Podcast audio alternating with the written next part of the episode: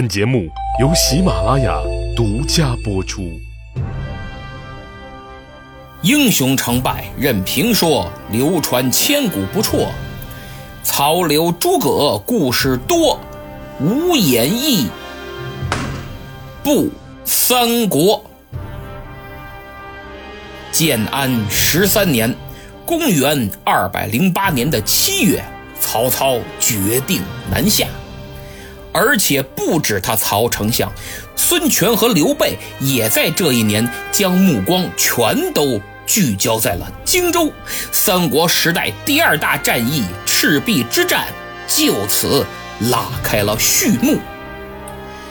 既然决定了要发兵荆州，按照曹丞相一贯的优良作风，肯定是要召开形势分析大会的。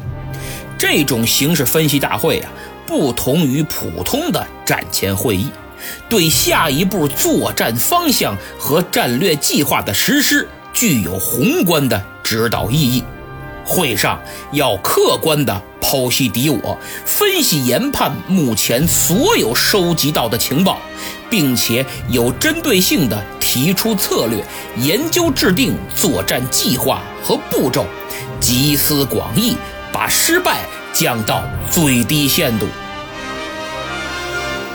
目前看来，情报很多，有关于江东孙权的，有关于荆州刘表的，荆州蔡氏的，当然还有他新野刘备的。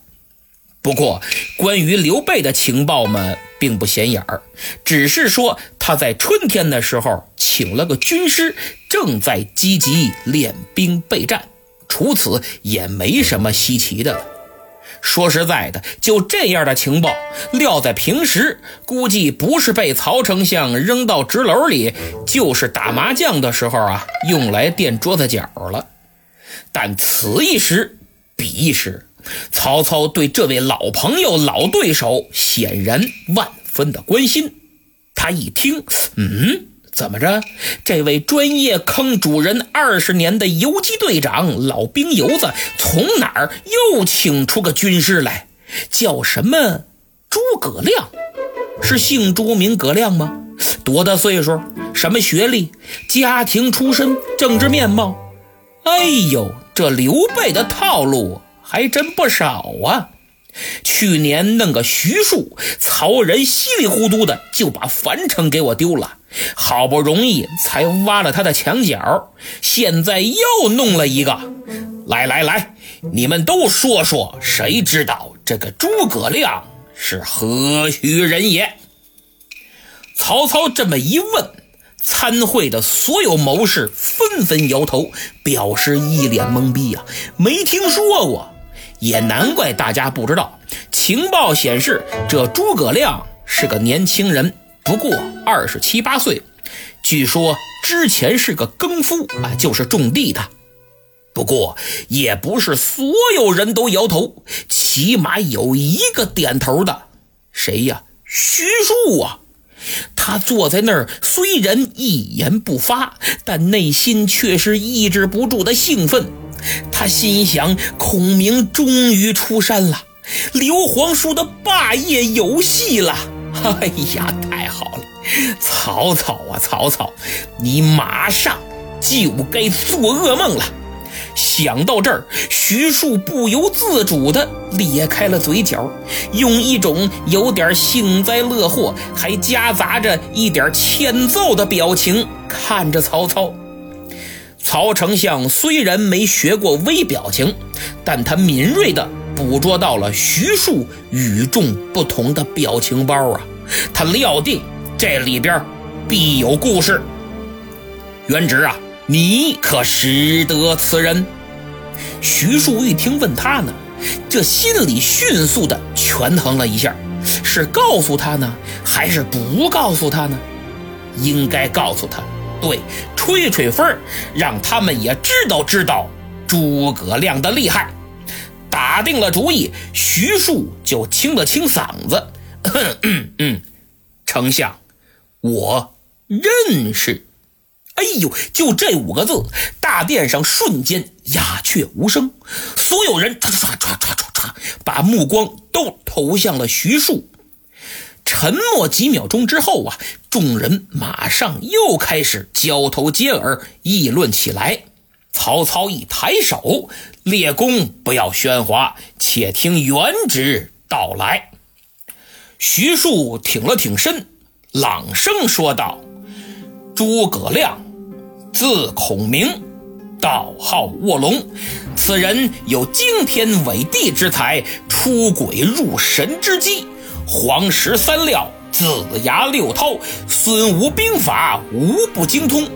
荆襄一带人皆言伏龙凤雏得一人可安天下。这伏龙便是诸葛亮，凤雏便是那庞统庞士元。曹操一皱眉，哎呀，那他的才学比先生你。如何？徐庶耸了耸肩。哎呀，我怎敢和他相比？如果说我有萤火虫那么大的量，那诸葛亮就好比那十五的月亮，差距啊就这么大。曹老板，您说说，我们俩谁厉害呢？闻听此言，曹操心中一惊啊！哎呀！原来是个这么厉害的人物，真的假的？接着他又仔细打量了打量徐庶，发现他这表情啊略显浮夸，心想：你这是不是有点夸大其词、危言耸听啊？不是贺军之计吧？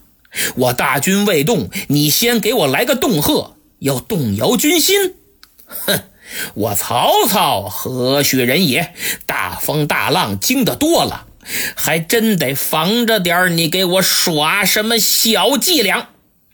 就在曹操本着怀疑一切的态度审视徐庶所言之时，夏侯惇怒了，他独目圆睁，啪一拍桌案，站起身来上前请命：“启禀丞相，元直先生的话未免太过了吧？”在我这一只眼看来，他诸葛亮也就是个山野村夫，刘备更不值一提。新野弹丸之地，我视之如草芥。请丞相给我一哨人马，我愿踏平新野，活捉刘备与诸葛，将首级献上。曹操一看呐，十分高兴。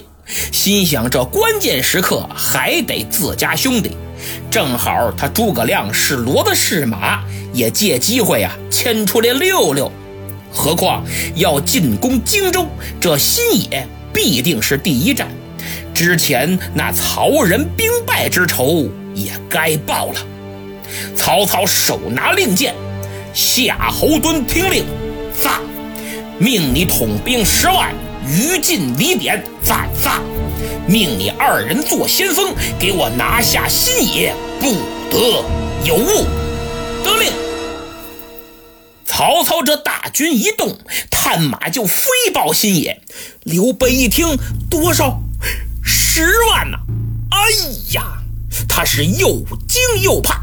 好你个曹孟德，忒不厚道了。我新野县全县人口加起来也不过十来万，能打仗的归了包堆全算上也不过数千人呐！你一张嘴就十万，好嘛？可不带你这么欺负人的！来人，快去请诸葛军师！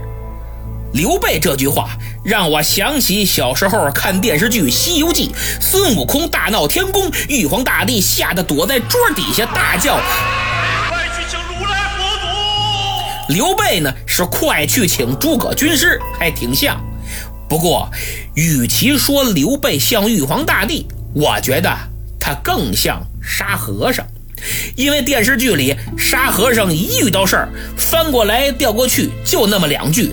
大师兄，师傅被妖怪抓走了。大师兄，二师兄和师傅被妖怪抓走了。刘备呢？自从有了诸葛亮，他的台词儿比沙和尚都少，翻过来调过去就一句：“军师啊，眼下该如何是好呢？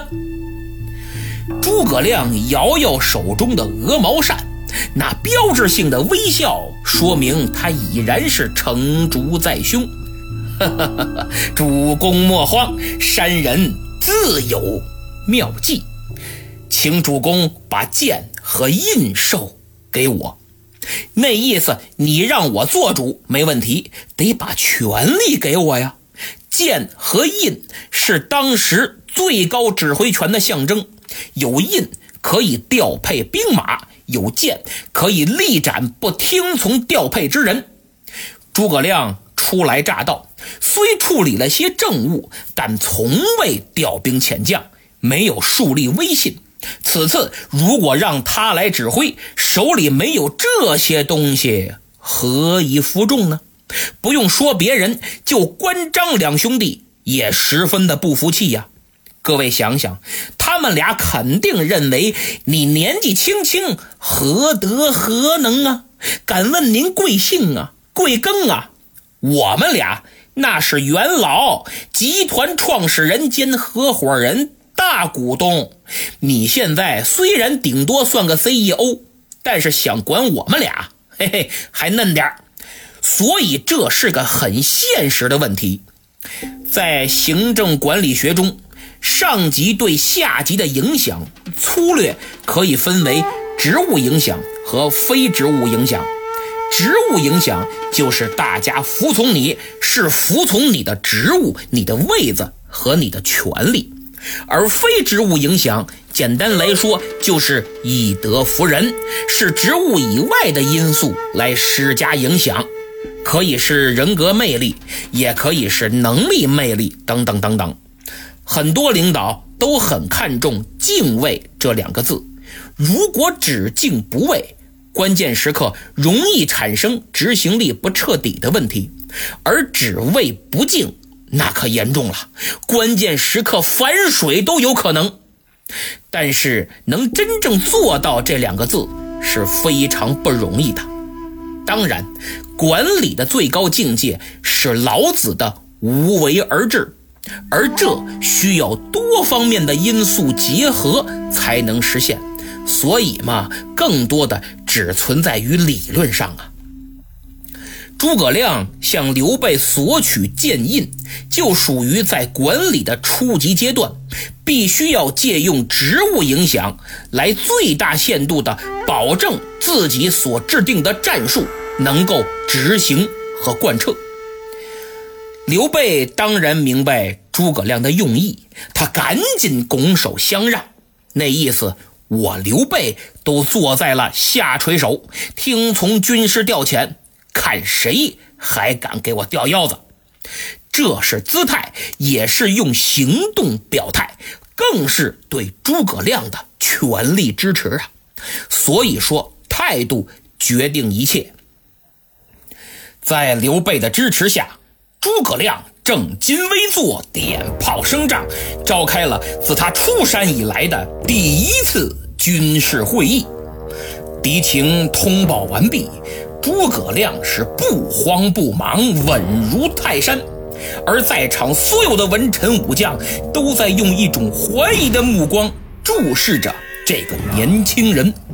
就见他环视了一下四周，伸手拿起一支令箭：“关羽听令，在。”博望坡左侧有座山，名曰玉山，命你率一千人马埋伏在玉山脚下，届时放敌军前队通过，但看南面火起，纵兵出击，烧毁敌军的辎重粮草。遵令。张飞听令，在。博望坡右侧有一片树林，名曰安林，命你率一千人马埋伏于林中，只看南面火起，立即出动，直扑敌军在博望城的粮屯，一定要烧得彻底，烧个干净。得令了，关平、刘封何在？末将在，末将在。你等为第三队，率部五百，多多准备硫磺、焰硝等引火之物，埋伏在博望坡两侧。预计今夜初更时分，敌军先锋人马定会抵达。到时见风一起，立即放火，不得有误。诸葛亮话音刚落，就听帐外噔噔噔一阵急促的脚步声，紧接着一员大将身着银盔银甲步入会场。原来是据守樊城的赵云已然奉命赶回新野，真够及时的。赵云听令，赵云在，命你率五百民兵迎战夏侯惇，但只许败，不许胜。得令。然后诸葛亮回头看了看刘备，主公啊，山人也有一支令箭给您啊，悉听军事安排。烦请主公您率军接应子龙将军，不过也是只能败不能胜，目的就是要将敌人引入咱们的包围圈儿。五支令箭给出之后，诸葛亮又吩咐孙乾、糜竺等人率所剩人马打扫战场，收缴敌军败退后扔下的辎重物资，要悉数登记造册。同时还要准备好功劳簿和庆功宴，有功必赏，有过必罚。他诸葛亮初出茅庐就要火烧不忘。节目听完了，这期结尾一定让您热血沸腾、激情澎湃吧！最主要的是扣人心弦。评书里这叫扣子。过去那些大师茶馆里说书，说的啃节儿，惊堂木一拍，啪。且听下回分解。哎呦，听众这个难受啊！经常茶饭不思，心里老琢磨这后边到底怎么回事啊？换现在不可能，哎，因为娱乐项目太多了。过去哪有啊？我这拉长声留个扣子，一结束您也难受，但顶多两分钟，马上王者荣耀一打就全忘了。所以现在说书太难了，说三国更难。还照搬以前说，我学袁国成大师的一字不差，感情拿捏很到位，几乎不相上下。那我听你干嘛呀？我不如直接听大师的就完了呗。论讲评书三国，袁大师那是高峰，望尘莫及。所以我和拉菲老师就得另辟蹊径，走不一样的路子，有新东西才能吸引听众。比如连通古今，比如剖析评论，比如风趣幽默等等。其实过去说三国的也很少，因为这部书人物众多，纷繁复杂，特别是考验表演功力和。和历史功底，肚子里没点学问，真不敢说，不能睁眼说瞎话呀。所以私底下做功课，这书说的就慢，来钱儿就慢。我这儿卖弄学问，引经据典，说的过瘾呢。家里八口人张着嘴等着米下锅呢。再一个，现在听众不好骗呢。过去好点，听众文化素质低，你说什么是什么。现在不行，我这儿讲完了，您手机下载个原文一看，满不是那么回事儿，立马就得过来骂我骗子，往平台一举报，我就完蛋了。所以三国不好说呀，大家还是多多点赞、评分和分享，动动手指支持一下吧。上期节目抢到沙发的是新朋友，最崇拜赵云，恭喜啊！您给我评分了吗？没有就赶紧。